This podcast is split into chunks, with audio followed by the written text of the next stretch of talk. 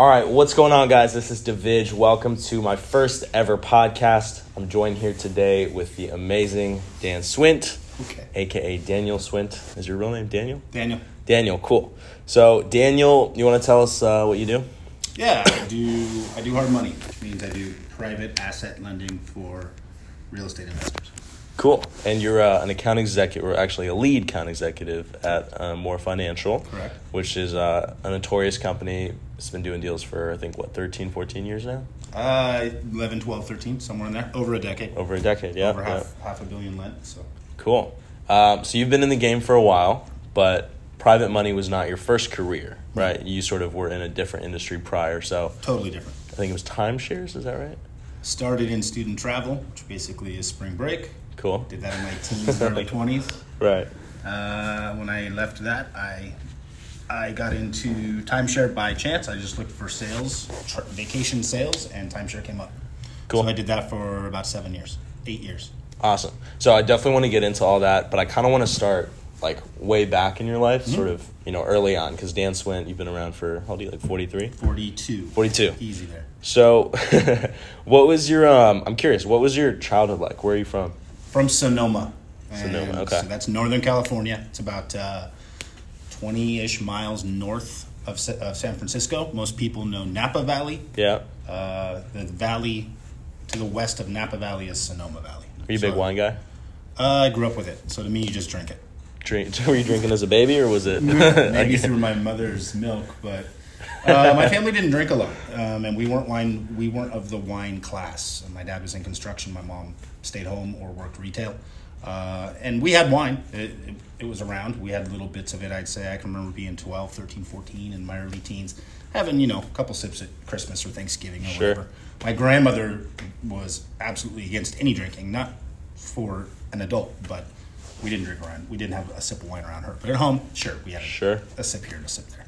Cool. And what was big deal. gotcha? What was um what was life like in that environment, being in the wine country? And I don't know if your parents traveled a lot, but was it sort of Yes, my dad traveled a lot for work. Okay. He was a project manager for a very large construction firm that worked for the military, the federal and state and city governments. So Uh-huh. he built runways, he built uh, underground steam systems in, in Philadelphia, and New York. So he traveled quite a bit. We would go with him sometimes.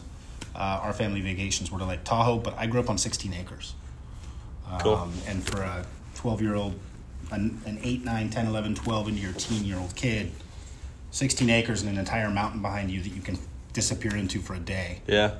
and just do whatever you want, that every day was a vacation, if you will, because I could just go. Just do what you want. Yeah, I feel like the creative juices probably were flowing a lot, especially like as a child. Like you're in this huge environment with trees and animals and all this stuff. Like Yep.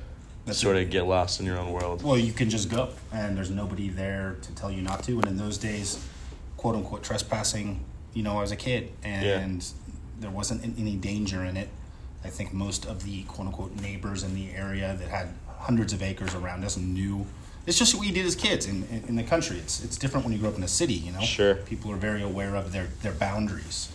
Up there, if I hopped a fence and, and went onto somebody's 150 acre farm or property, they didn't know. And as long as I didn't destroy anything, they didn't care. Yeah, that's really cool. I feel like it's very different from where I grew up in Orange County, where it was, you know, you've got these sort of uh, what's the word?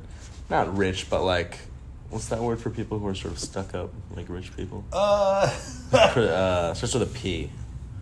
yeah. Privileged. Privileged. Yeah, sort of in that privileged environment where you know if you try and like we had this where I grew up. There was this big park and there was a gate, Yeah. and if you go past the gate, there's this like gorgeous trail taking you to the park. Right. But you're not supposed to go down that way. Right. So we would like hop the fence and go over. Okay. And if if uh, neighbors saw us do that, they would call the cops, and it would be sort of like, you know, we felt restricted. We had the cops call on us a few times. Oh, you did? Okay. I shouldn't say that. We heard shotgun shots. Oh, God. Back then it was uh, rock salt. Yeah. They weren't shooting at us. They were just scaring us. Bottom line is, here's what I think, man. And I could be wrong. I'm not a I'm not a sociologist. Sure. But when you have, pe- I know I know this to be true. When you have people living in closer uh, contact and closer environments, in other words, you're backed up house to house to house to house, and that one area is a community area. Yeah. It seems like everybody wants to be in everyone else's business, and because they feel like that community area is their area, that you might be hurting it somehow. And there's just more of a, a push because I mean I grew up in neighborhoods too. Sure. It's just that I had acreage behind me. Cool. When you're out there, nobody as long you know their biggest fear. The reason they didn't want you on their property was not because we were going to hurt it. It was because if we got hurt, It was a liability for them. right. That makes sense. I but mean, people in that area also knew that most kids' parents that are that grow up in the same way. Yeah. That if the kid screws up, the fucking kid screwed up, and that's Right. his ass. You know. Sure. I mean, if you go onto somebody's property and you fall down and break your leg when you're hiking, you know, an hour away from your house, Yeah. having hopped fences. My dad, my dad would have told me if that's your ass and you're going to pay back for the medical bills. We're not going to go sue. We're not going to go sue the land the landowner because we were landowners Right. and we would expect the same of, of them. I think that's a good parenting style, honestly. I think that's how I plan to sort of teach my kids is like, you know, maybe not when they're two or three, but as you get into your eight, nine, ten, it's like, you know, At two or three, it's it, and I mean I have a nine month, a ten month old at home now. Right. If she falls, I don't run to pick her up. Really. I mean, if she if she violently fell, I Of would course, of course. be there in a heartbeat. But if she's walking and she falls on her butt and rolls over sideways and she wants to cry, okay, You're hey, teaching her you to get down. Yeah. yeah. I think that's, yeah. I mean, I obviously don't have a kid. I have a cat. It's a little bit different, but no, I, I agree with that. You don't run to your cat's rescue when it falls off the lattice that you have in, your, in your family. Are? And they're, And my, I've seen yeah, it climb it. Yeah, yeah, yeah. And I, my cat's like two years old now, and it, it knows that when it falls, like, not to do it again. Like, it learns its lesson. That's I don't have point. to. Yeah. You got to learn. Absolutely. So, what were your interests sort of at this time, like in your, you know, eight, nine, ten sort of uh, age range? Uh, baseball. Baseball. Okay. Uh, my neighbor, who's still to this day, we bought the land off him to, to build our first house. Well, our second house, but the first one I remember building with my family. Yeah.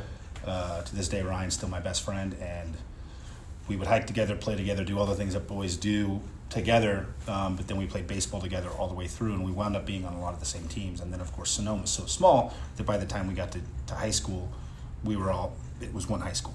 Sure. So baseball, reading, hiking, just being outside. We I had an Atari and then later a Nintendo.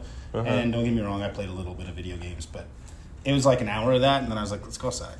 I just wasn't. I Yeah. couldn't sit and do it. And those were old video games. That's not. I haven't played a video game in 15 years. Right. Not because I don't want to, just because I think if I do, I might. Uh, I might get stuck in it. And my wife told me that if I start playing video games, she'd divorce me. So You don't want that. one, of, yeah, one of the reasons she liked me is that I didn't play video games. Yeah. What's interesting is I grew up in the you know, the late '90s, early 2000s, and being outdoors was huge in like my elementary school years. But as I got into you know junior high school, high school, it was like technology started to develop, right? So Right. people stopped, at least kids that I was seeing stopped going outside. There wasn't as much play, so to speak. Right. It was like you know phones all day, and I feel like I wasn't around when you were growing up, obviously, but I feel like at that time it was you didn't really have like, you didn't have a cell phone. You were born when I was basically 20.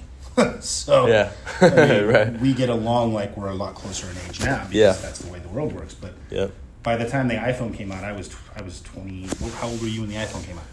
Oof. The first one I remember was like the three, the iPhone three. Yeah. I think was the first one. That was like, what am I now? Twenty three, probably like 14, 15. Yeah. So I was 32 at the time. Or something. That's No, crazy. Couldn't have been.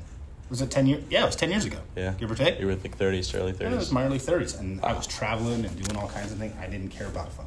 Yeah. I mean, I used it, but it wasn't something that I had attached to me. In fact, if I could leave it, I did. yeah. You? That's interesting. Yeah, man. I technology's, you know, I mean, especially in, in your business and private money, it's important because you're on the phone with your clients all day. But Sure. yeah, I think there's a gift and a curse with it for sure. Yep. Um, so after sort of like middle school, like you're going into high school, what was that like developmental period for you like? Middle school's tough for everybody, I think, just hormones and everything else. If, you Yeah. know, it, I learned, I, I really got into school, and I always liked school because I like to read, I love history. I love, at the time, I didn't realize I liked psychology a lot, but I loved history and how things had evolved. And Sure. a lot of history was understanding how, how, the, how nature works and how people work with nature and those archetypes come together. So um, I kind of dug into school in seventh and eighth grade, and I was always a good student. It wasn't easy, but I enjoyed it. And then in high school, things changed. Bass, I, I stopped playing trumpet. Um, I played baseball my whole life, but I played trumpet until eighth grade. My Yeah. mom told me I was crazy for not playing anymore, but in high school it wasn't cool. So it was baseball, it was school, it was girls. It was at that time I started doing some traveling with the student travel business. Cool. We were going to Utah to go skiing with only stu- only kids and the company, like no parents, hardly any chaperones. fun. And time my freshman year, we went to Utah for a week over Christmas break. So I Oh, love wow. to ski. I was fortunate enough to have friends whose parents would take me. My parents didn't ski much at the time or have really the funds to do it. Yeah. At that point, a divorce was happening. So Gotcha. um, I had two friends whose parents loved to ski. So cool. in high school, by the time I could drive, my buddies could drive my junior year, and then my I couldn't even drive till I was almost a senior, just because I was young for my class. Yeah. We would leave on Thursdays, and my coach knew it. And as long as my dad, my dad said, as long as you're getting like a three point seven five in wow. school, That's hot. That's a high GPA. well, he he put it he put it at that for a reason because he said as long as you're getting those grades, I don't care if you cut school and drive to Tahoe to go skiing on Friday. Yeah. So I, I th- I personally think that's a really good um, parenting strategy. Like my parents had a very similar thing where they were like, as long as you're getting A's and B's, do whatever you got. Like minus drugs, pregnancy, and like Of course, you know. yeah, uh, you screw up, it's on you. yeah, exactly. But I, th- you I get in trouble with you know with the law that's on you et cetera, Exactly. et cetera. don't do that and i never got I, I didn't do anything great i never got anybody pregnant or got, got into Yeah. but we would do all the things that kids do go drinking and, and screw around Sure. and i got caught one time and it was nothing big and my dad grounded me for like two weeks but i just never got caught my little sister she got caught for everything oh really? Yeah. i had my own house by the time i was 12 on our property my own apartment Wow. so i could literally come and go as i wanted So it sounds like you weren't you weren't a troublemaker. You weren't a rebel. You were kind of just like you enjoyed the outdoors. You like to have fun. I wasn't perfect, but Good I, student, I yeah. didn't. I didn't. Yeah, I didn't bring more stress on my parents other than just having a son, and I was the oldest son of three. You know, myself and my two little sisters. Yeah. So as long as I set, you know, led by example as much as possible, still a big brother, still a jerk to them, all that stuff, but didn't get in trouble. My parents were pretty lenient. That's good. That's interesting, man. If I would have gotten in trouble, that would have been different. Right, right, right. Yeah, for sure. Then maybe not as much freedom and that kind of thing. Oh, for sure. So then, uh, what about high? I guess you kind of said high school. What about college? What was that like? Did you want to go to college? Yeah, I mean, my dad, my mom went to JC. My dad went to Santa Clara, graduated from Santa Clara, was going to get his master's at Stanford, but got into the into construction and Sure. and, and was just running with the money. So Yeah, I was told at a young age, or I got the grades. I liked school. I liked interacting with people, students, teachers, everybody. I mean, I was always that kid that wanted to sit at the adult table. You know? Yeah. Just was. And I Right. remember being that way, and my parents always told me that's how I was. I liked all of everything that school had to offer, other than the little things along the way that suck, like too much homework and crap. But right.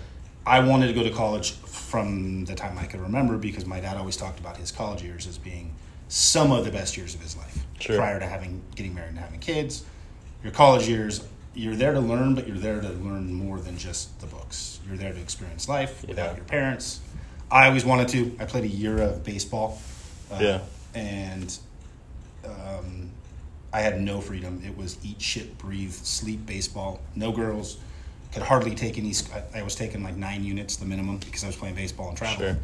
And I was traveling around in a van with a bunch of sweaty 19 and 20 year old guys. and they were all jerks. They were all testosterone filled, roid, rage, and jerks. Yeah. And after a year of it, um, I decided to, to leave. I would move back home. I worked three and four jobs, serving tables, bar backing, whatever I could. I was 17, 18 at the time. Well, Saved enough money to go to Chico and went to Chico State up north. And Big party the school. whole world opened. Big party school, Chico, right? Big party school. Yeah. Um, every college is a party school. Yeah. Unless they're purely community. But I feel like Chico's notorious for like my uncle went to Chico. It he's telling me- is because because unlike a commuter school, say Cal State Dominguez Hills, right? Or Yeah. One of these schools that kids kids tend to live at, home, especially in today's expensive environment we're in. Yeah. Kids tend to live at home, go to school, and go home. They're still in high school basically. Yeah. When I went to when I went away to school, I wanted to go far enough, but I didn't want to go to Northwestern or I didn't want to go to Yeah. Florida State, right? And I didn't want to pay the out-of-state tuition. But Right. bottom, and I was paying. So, bottom line is, I wanted to go far enough, and Chico's about three hours from Sonoma. I could still go home if I wanted to, Sure. but not be expected to go home because my parents wanted to see me. Correct. Like I'm not driving three and a half hours. I got shit going on. Yeah, And Chico was a party school, um, but I took 21 units. that's a lot. That's like the most you can take, right? Technically, I Maybe think you can take as many as you want. Right. I took 21 because I was paying for it and because I liked school and I knew I wanted to be in business. Um, I knew I knew I had a certain aspect of sales and marketing that just from my awareness of my personality, and I wanted to be in business. And Yeah. so I took all I took as much as I could, but I did one thing: I never had a Friday class. Really? Oh, so you had a three day weekend every week. Thursday, well, Sunday I tended to not have the Sunday fun day that Yeah. everybody wanted to have. Yeah. Sunday was my my school day was homework and just Cool. maybe chilling, having some. You know, my roommate and I'd have a couple girls go over. We'd watch a movie or something. But it was by four o'clock on Sunday. It was back to the mindset that tomorrow's Monday. Cool. So that was Chico, and that was fun, man. And I was also in the spring break industry at the time, Right. um, and was running Chico, Sac State, and helping at Davis and UNR. So I was traveling with that too, and then we were going to Mexico in the spring. I was living in Mexico in the summer with the company, Mm-hmm. um, running senior trips, and then we also did all the winter high school trips that I used to go on as a high school kid. Now I was staffing and chaperoning those trips. cool. So I was busy, and then I was working three jobs during the summer. You're doing a lot.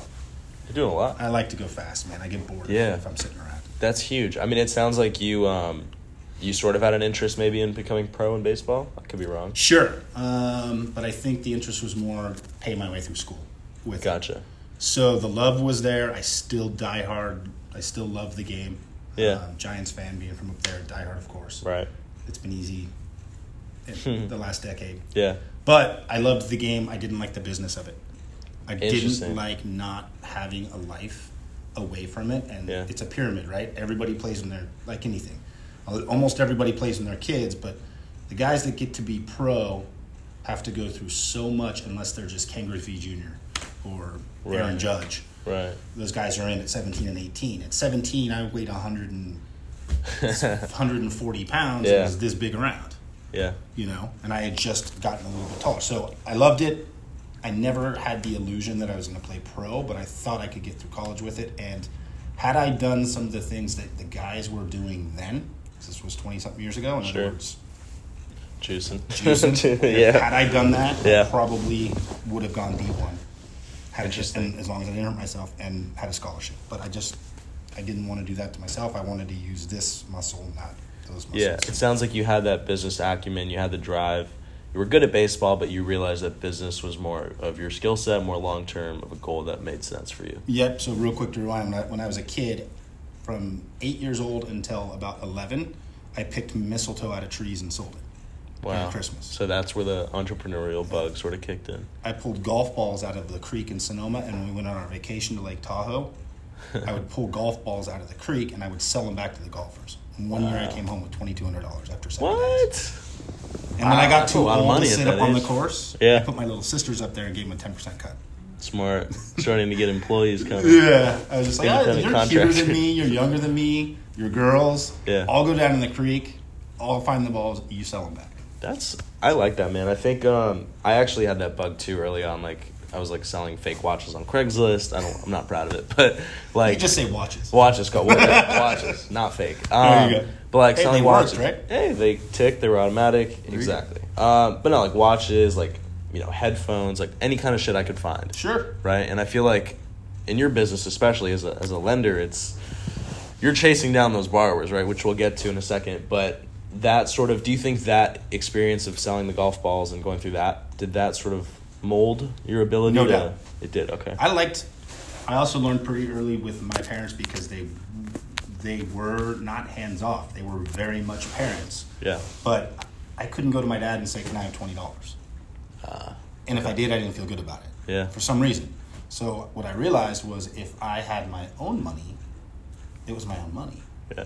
Same reason I gave through my dad's. He gave me a car when I was 16. He told me I had to go out and pick up my sister. I had plans to go to the beach. He was out of town. He was in Washington working. Sure. And he said, "You need to pick up your sisters." I said, "I'm going to the beach." I was going with some girl. There was gonna be a party at the beach. Mm-hmm.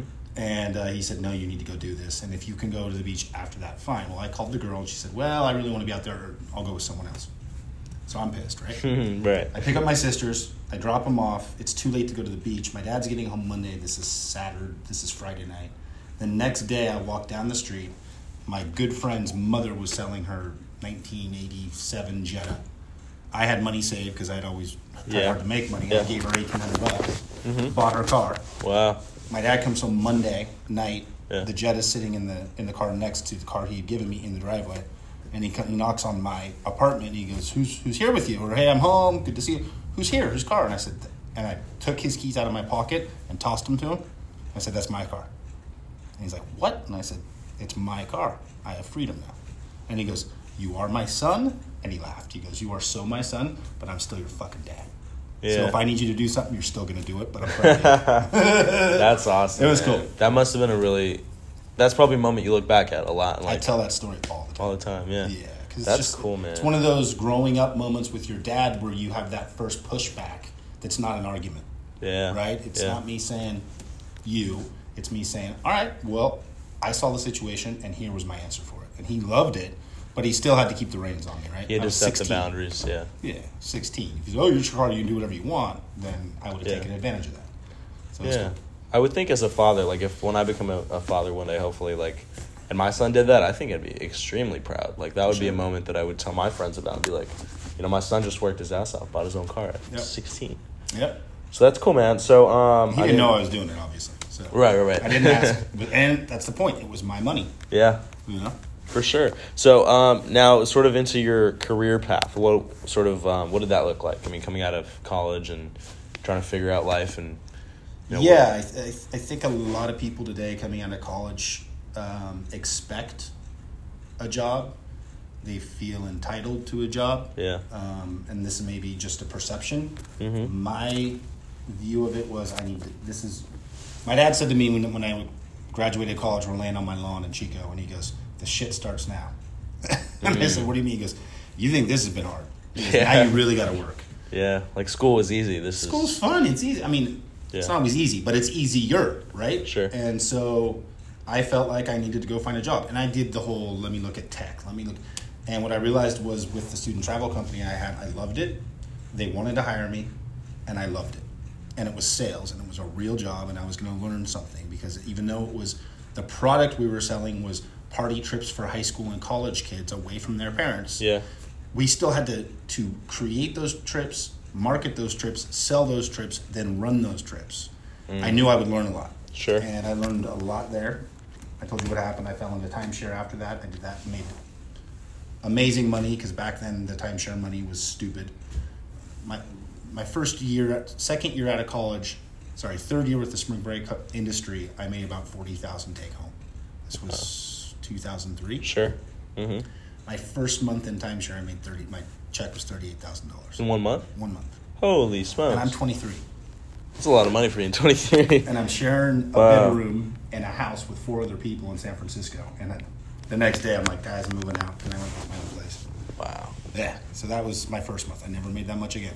Course. I Oh, made really? I made tens of thousands every But not- month, yeah. but never that much. Well, because you at that age, it's you know 23, right? Is how old you were? Yeah. That's my age right now, and I feel like I'm at my peak in terms of my motivation. nah, you're not. No, I mean- I could be wrong. I mean, obviously You're I don't. wrong. Yeah, but I feel like for you, maybe at that time, you were super hungry to like make Yeah. it happen, right? Like that's Well, I think what happened was I just did the hardcore 90 minute hard close environment that I had walked into. I had nothing to lose. I didn't I was I was young, naive, young and dumb and I didn't know any better and I didn't know that it was hard. yeah, I just didn't know. Yeah. And I got to talk about vacations and traveling, which I love doing and had been doing then for already six to seven years, mm-hmm. living in Mexico, traveling through Mexico, traveling into Belize and down into Chile and, and Brazil and going places.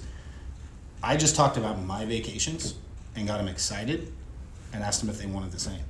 And you know, I'm 23 sitting there and I'm talking to a 35 year old and this guy's with his wife going, "What would he?"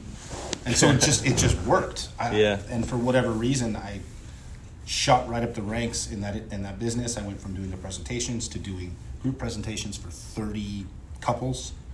Um, to closing, finding, doing the closing, asking the heart and asking for the money, asking for the close. The, The guy at the end. Yeah. You'll go to a presentation someday. The guy or gal that comes in the end is the closer, and everybody sits back and goes, "Oh God, here he comes." yeah, I just had fun, and I did really well. And then 2008 happened. yeah, yeah. Lending got tight. Timeshare is simply a fractionalized mortgage, um, so Sure. all of our lending restrictions went to.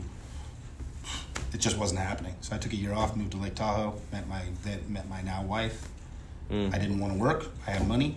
I went golfing every day, Sure. and uh, then I fell into solar. Started a sol- Ah. two solar companies. Was recruited to move from San Diego to Sacramento. When you say solar, you're talking like solar panels. Like, residential solar inst- Okay. residential solar systems. Really, what we were selling was cheaper electricity, fixed rate electricity Yeah. through solar. which is a big a big value for homeowners, right? Huge Like, it's- Yeah. especially with the way that the utilities in California, especially look at PG&E with all the fires.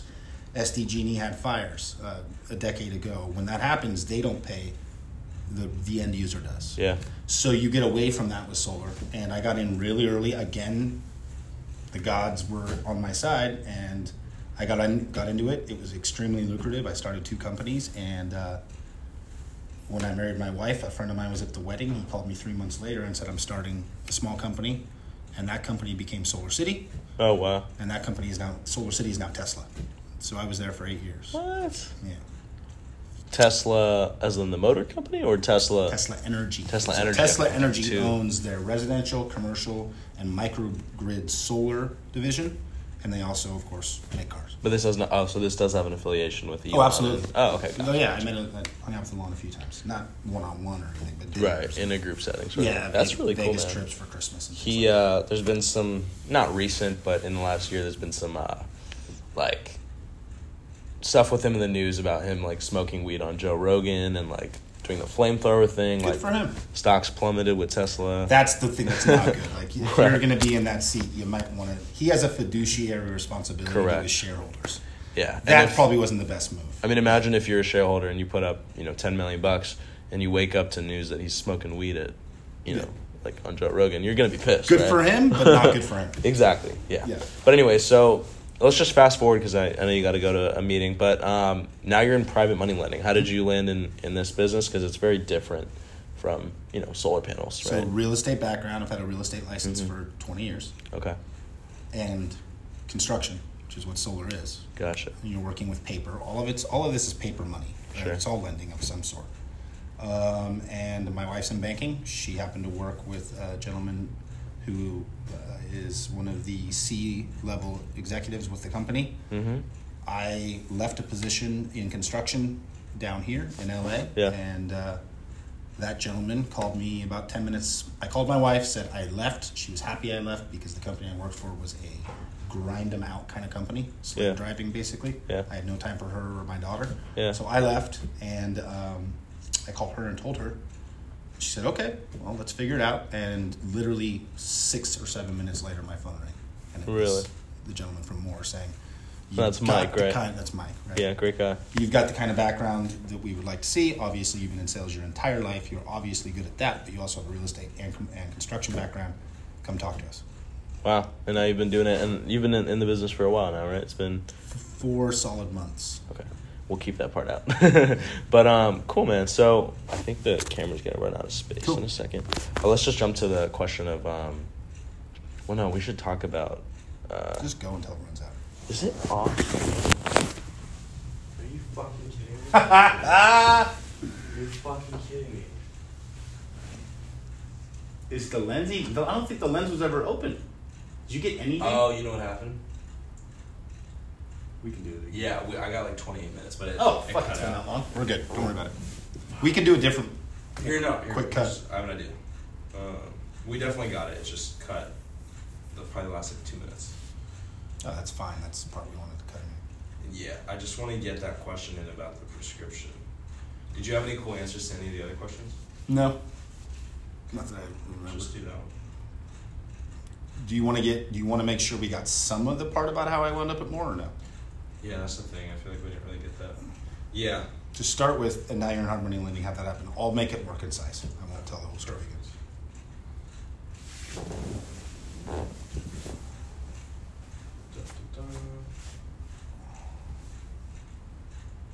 Think three minutes is enough?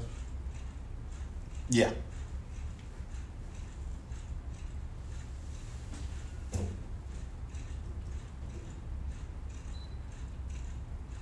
Should have had Danny in here. I know. Cool.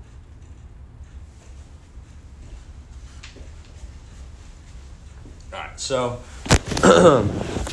so uh, Mike called you. Yeah. So I left the construction company I was with, and because my wife and Mike worked together in long ago, a decade ago, in, in banking, um, he gave me a call, and it's been uh, it's been a good ride. Cool. So, what's been uh, the main process for you for? Because as a lender, you want to tell us a little bit about what you do as a lender? Yeah, so we do private money, and the biggest difference or hard money, if you will. What that simply means is that we have private investors who allow us to use their money, and we are a conduit to borrowers who are investing in properties and fixing and flipping those properties for profit. They then pay, pay back the lender.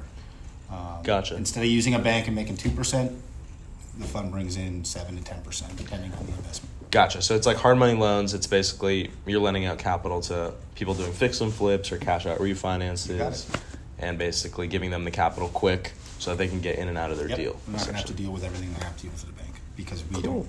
Those private lenders aren't asking for the same kind of. Uh, uh, you don't. You don't have to jump through as many hoops because it's private money. Yeah. Bottom line. And you were telling me before we uh, got on the podcast that you did over half a million dollars last month, Yep. which is pretty good for your first, like, for your fourth month. Yeah. First full month. Wow. First real full month feeling solid in the Yeah. seat, and already rolling this month. So That's awesome, man. yeah. So- feeling, feeling the vibe. That's awesome. That's that's really cool. I feel like I have a couple friends in the business, and obviously I'm in this business as well, and it's extremely difficult, like extremely difficult. So that's awesome. Uh, last question before I know you got to go to a meeting, but last question I had was, if you could prescribe anything to anyone in the world that they had to do for 30 days, what what would that be? What would you what would you prescribe them? Masturbate. What was that? You can cut it, and then you can. Um, Did I ask that correctly? I Yes. think I did. Okay, cool. It's a great question. um, it would be it would be to travel, Hmm. solid for thirty days. I mean, I would say travel a lot more than that, especially when you are younger. Yeah. But go alone, travel alone, not with friends. Don't go to meet anybody, and go to a place that you're not totally comfortable with. Right? Um, Sure. don't travel to Vegas. That's not traveling. you're not saying go party. You're saying go, go soul to, search. Go to a foreign see country. things. And maybe it's soul searching, maybe it's not. Maybe it's just traveling because when you, when you get away from what you know, the, your your brain chemistry changes. And if you're alone, your senses are that much more alert. Yeah. I think that's great advice, man. I haven't had the chance to. I mean, I've traveled around the world with my family. I haven't been around solo yet, but I think that's. I think that's huge. I think you probably learn a lot about yourself. Yeah, it's 30 days. I mean, Yeah. and what'll happen is in about the first five, the first six or seven, it'll be weird. The middle part will be great, and then by the the third week, you'll be going, "This is amazing," and then you'll start thinking, "Shit, I have to go home in a week." you don't want to come and back. you don't it. want to come yeah, back because you're just loving every minute of it. So you just, if you could do that every three years, it'd be awesome. I agree. All right, man. Cool. Dan, thanks a lot. All right, brother. Dan Swint, uh, where can these people find you? How do they get in touch? Uh, Dan at Mor Financial is the easiest way. So more M O R Financial, and my email address is my name, Dan at Mor Financial. cool. Thanks a lot, man. All right, brother. Let's get it. Yep. Awesome.